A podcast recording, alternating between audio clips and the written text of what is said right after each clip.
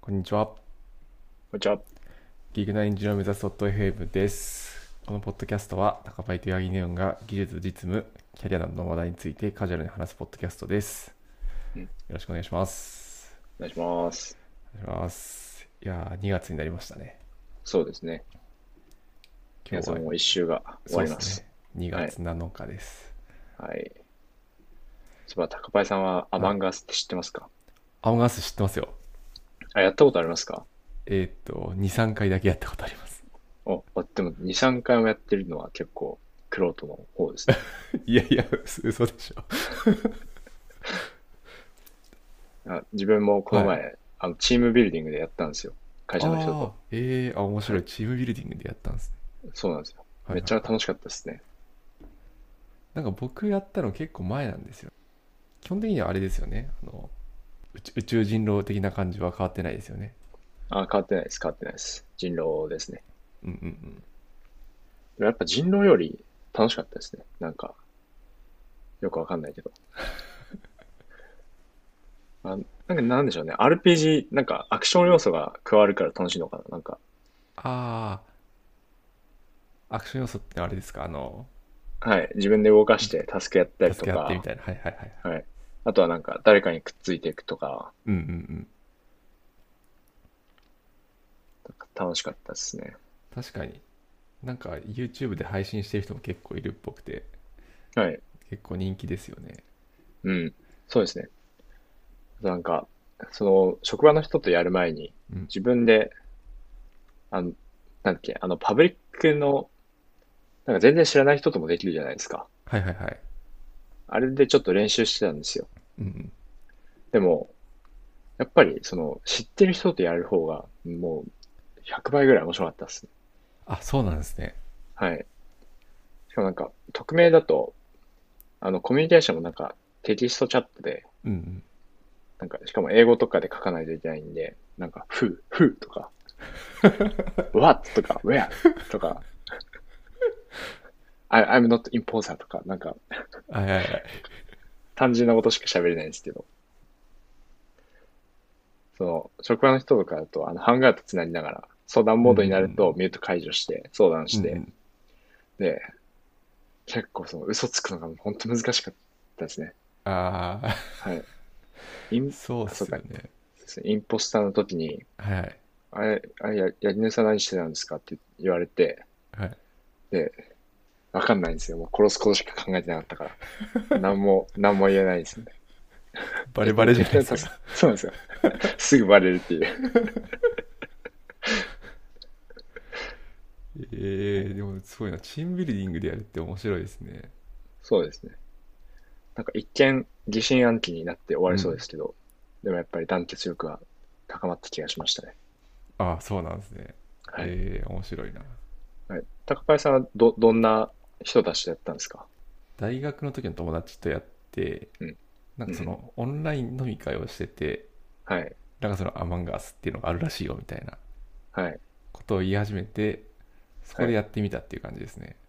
あ絶対楽しいですね。飲みながらあー漫画さそうんです絶ね対楽しいですね。飲みながらやったらそうですね。めっちゃ面白かったです ね。いいな。うんあれ結構人数必要じゃないですか。アマンガスって。はいはいはい。もう、6人とか、多分4人ぐらいでやってもなんか楽しくない気がして、4人ぐ、うん4人だともう、インポスター2人殺したら終わりだから、そうですね。そうっすよね。な人数集め結構大変ですよたね。確かに確かに。僕もその時 5, 人だったかな。はい。 5人でやってたんで、まあ割とすぐ終わっちゃうというか。うん。そうっすよね。あれ8人までいけるんでしたっけ8人まで。あ、あ違う、えっと、10人までいきますね。10人まで。そうなんだ。はい。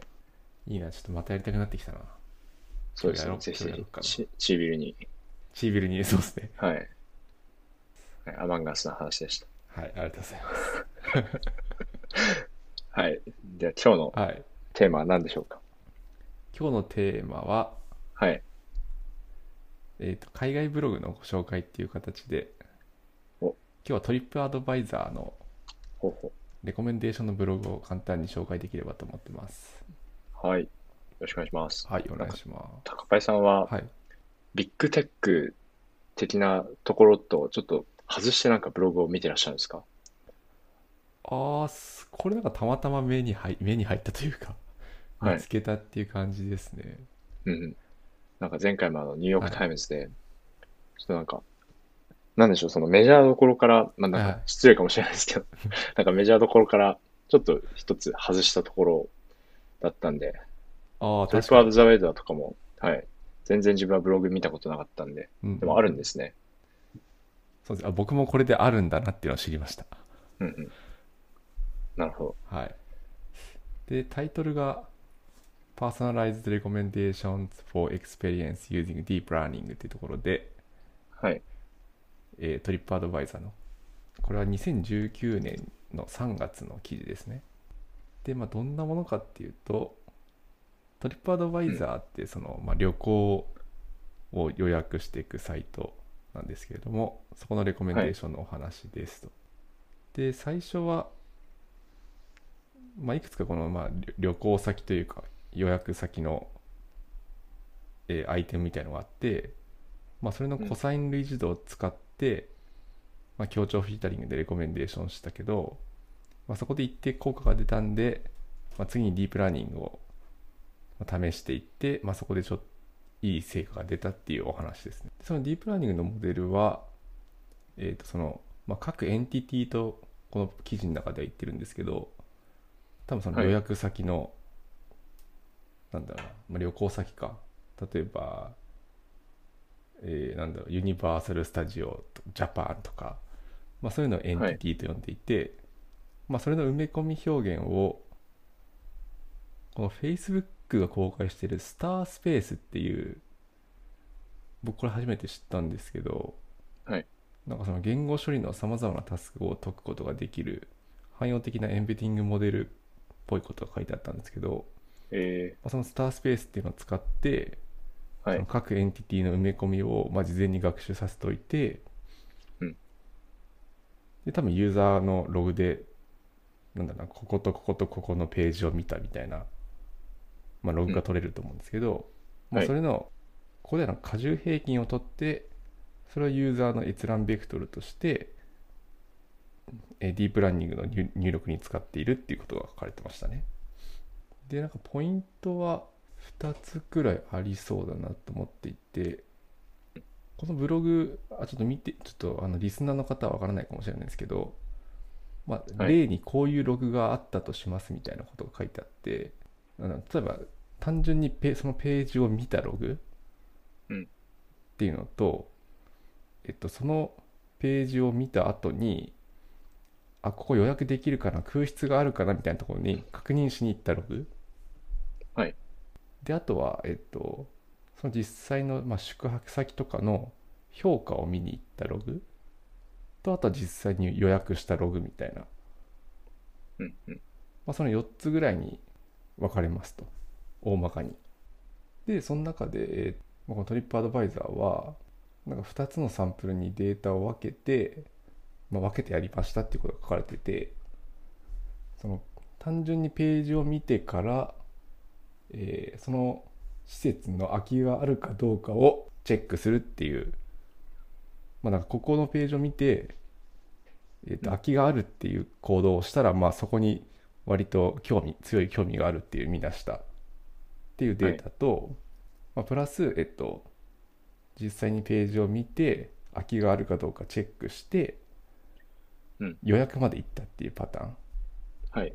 の大きく2つに分解できてで、まあ、その予約まで行った方をより大きな重み付けをしてうデーんタをうん。作りましたみたいなことが書いてありましたなんでその予約っていう行為でデータを作るんじゃなくて、まあ、2段階に分割してるというかうんうん。例えばまあ予約まで行ったら分かんないですけど重みを10とかにしてその手前のその実際に空室があるかどうかみたいなところがまあ例えば5とかにするみたいなイメージだと思うんですけど、うん。うんまあ、その辺が結構ポイントなのかなっていうのをちょっと思いましたねなるほど。多分実際に予約まで、まあ、もちろん空いてなくて予約できないっていうこともあると思うんではい。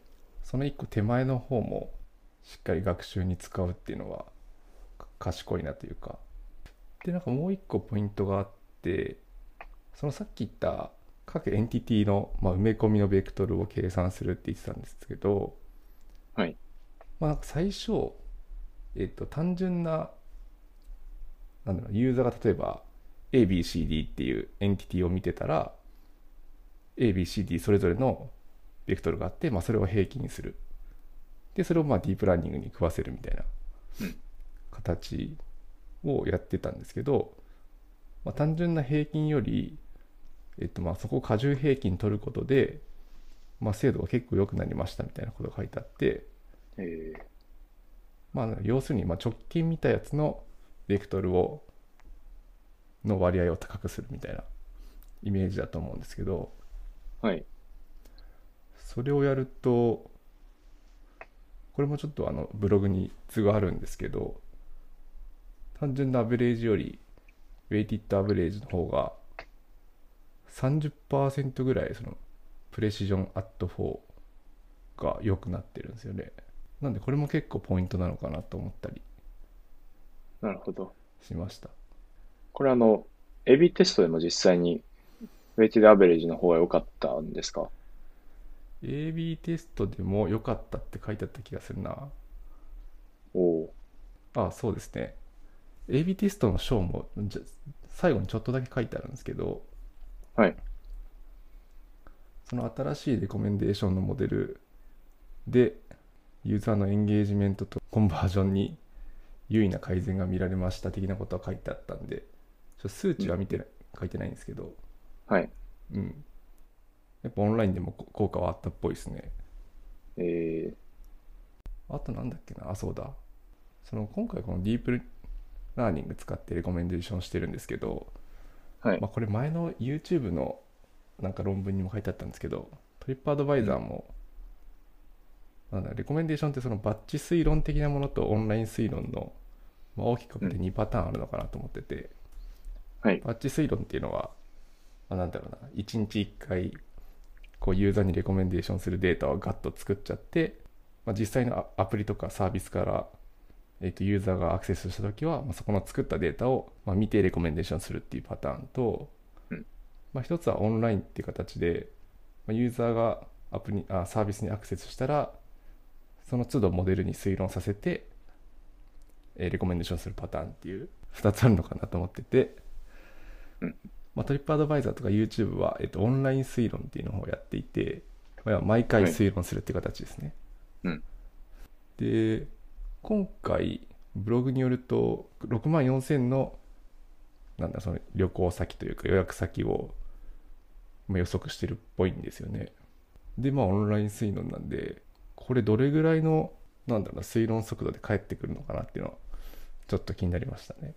多分6万4000クラスまあ予測して、で多分確率の高い順に相当し直して、まあ、トップ何件かを返してると思うんですけど、はい。その辺なんか、レイテンシーどうしてんのかなとか気になったりしましたね。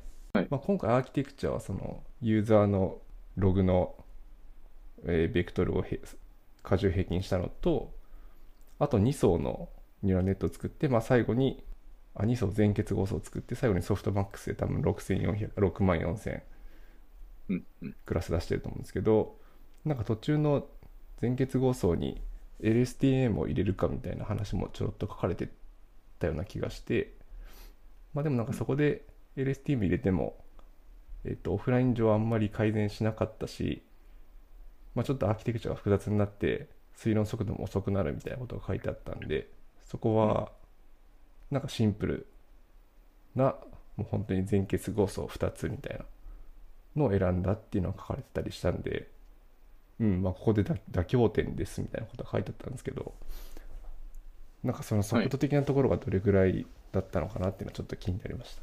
なんかちなみに下の方に、なんかフォローアップの記事書くよみたいなこと書いてありますね。あ、書いてありますね、なんか最後の方に。高林さんはご旅行されるときに、このトリップアドバイザーは使われるんですかこれを機に使ってみようかなと思ってます。 なるほど。なんかトリップアドバイザーって、はいこうよ自分もそんなに使ったことないですけど、まあ、予約とかもできるんですね。うん、できるっぽいですね。自分はなんか口コミで使ったことがあるぐらいだったんですよね。はいはいはいはい。まあ確かにこのアベラビリティチェックっていうのは一段深い興味ですよね。うんうんまああと、まあ、その宿泊施設っていう特有の埋まってるっていう状況がある。なんか特有のその、うん。うんうん。なんなんだろう、まあ、行動な気がしますね。そうっすよね。はい。なんかそれこそメルカリとかでもありそうな気はなんとなくしてるんですけど、は実い。際に買おうと思ったらもう売り切れてたみたいな。あ、そうですね、そうですね。なんかそれとちょっと似たところもあるのかなと思ったり。はい。間違いないです。うんうん。っていう感じのご紹介でした。はい。はい。ありがとうございます。はい。ちなみに自分もその Pinterest の記事見てて、はいはいはい。で、普通の CTR だと、えっと、そのユーザーの興味を、まあ、ちゃんと捉えられなくて、はいはい。で、CTR の先の行動。うん。で、なんかこの前紹介したのって、あの、クリックの先のページでの滞在時間うんうん。を加味して、こう、サティスファイド CTR を、まあ、計算しますよっていう話だったと思うんですけど、まあ、やっぱりその、遷移先での行動って別に、滞在時間だけじゃなくて、その先でどういうアクションを取るのかっていうのもうんうん。あって、で、例えば Pinterest の例だと、えっ、と、セーブっていうのがあるみたいですね。おおなるほど。つまりなんか、ピン、その、この、like とか、このポストいいよって、うんうん。このピンいいよみたいなのを、こう保存しておくことができるみたいで、まあそういうのは、そのポジティブにすごい、捉えられる。うんうん。で、そういう、そのサービス特有の、なんか興味の行動みたいなのを使って、でそれを目見つけして、CTR を、あ、CTR というか、まあ、なんかその興味の、興味の指標みたいなものを作って、うん、それで予約測りましたっていうのがありましたね。なるほど。はい。なので、まあそのサイト特有の行動みたいなのをこう機械学習に入れるっていうのも、やっぱり効果はあるのかなっていうのを、その高林さんのお話を聞いて思いました。うんうんうん。ありがとうございます。はい。では今日はこの辺で終わりということで、トリップアドバイザーのレコメンデーションの記事のご紹介というお話をしました。質問、コメントは Google ホームや Twitter のハッシュタグギークアンスコーエンジニアでお待ちしております。ご視聴ありがとうございました。ありがとうございました。はまた次回もよろしくお願いします。い、よろしくお願いします。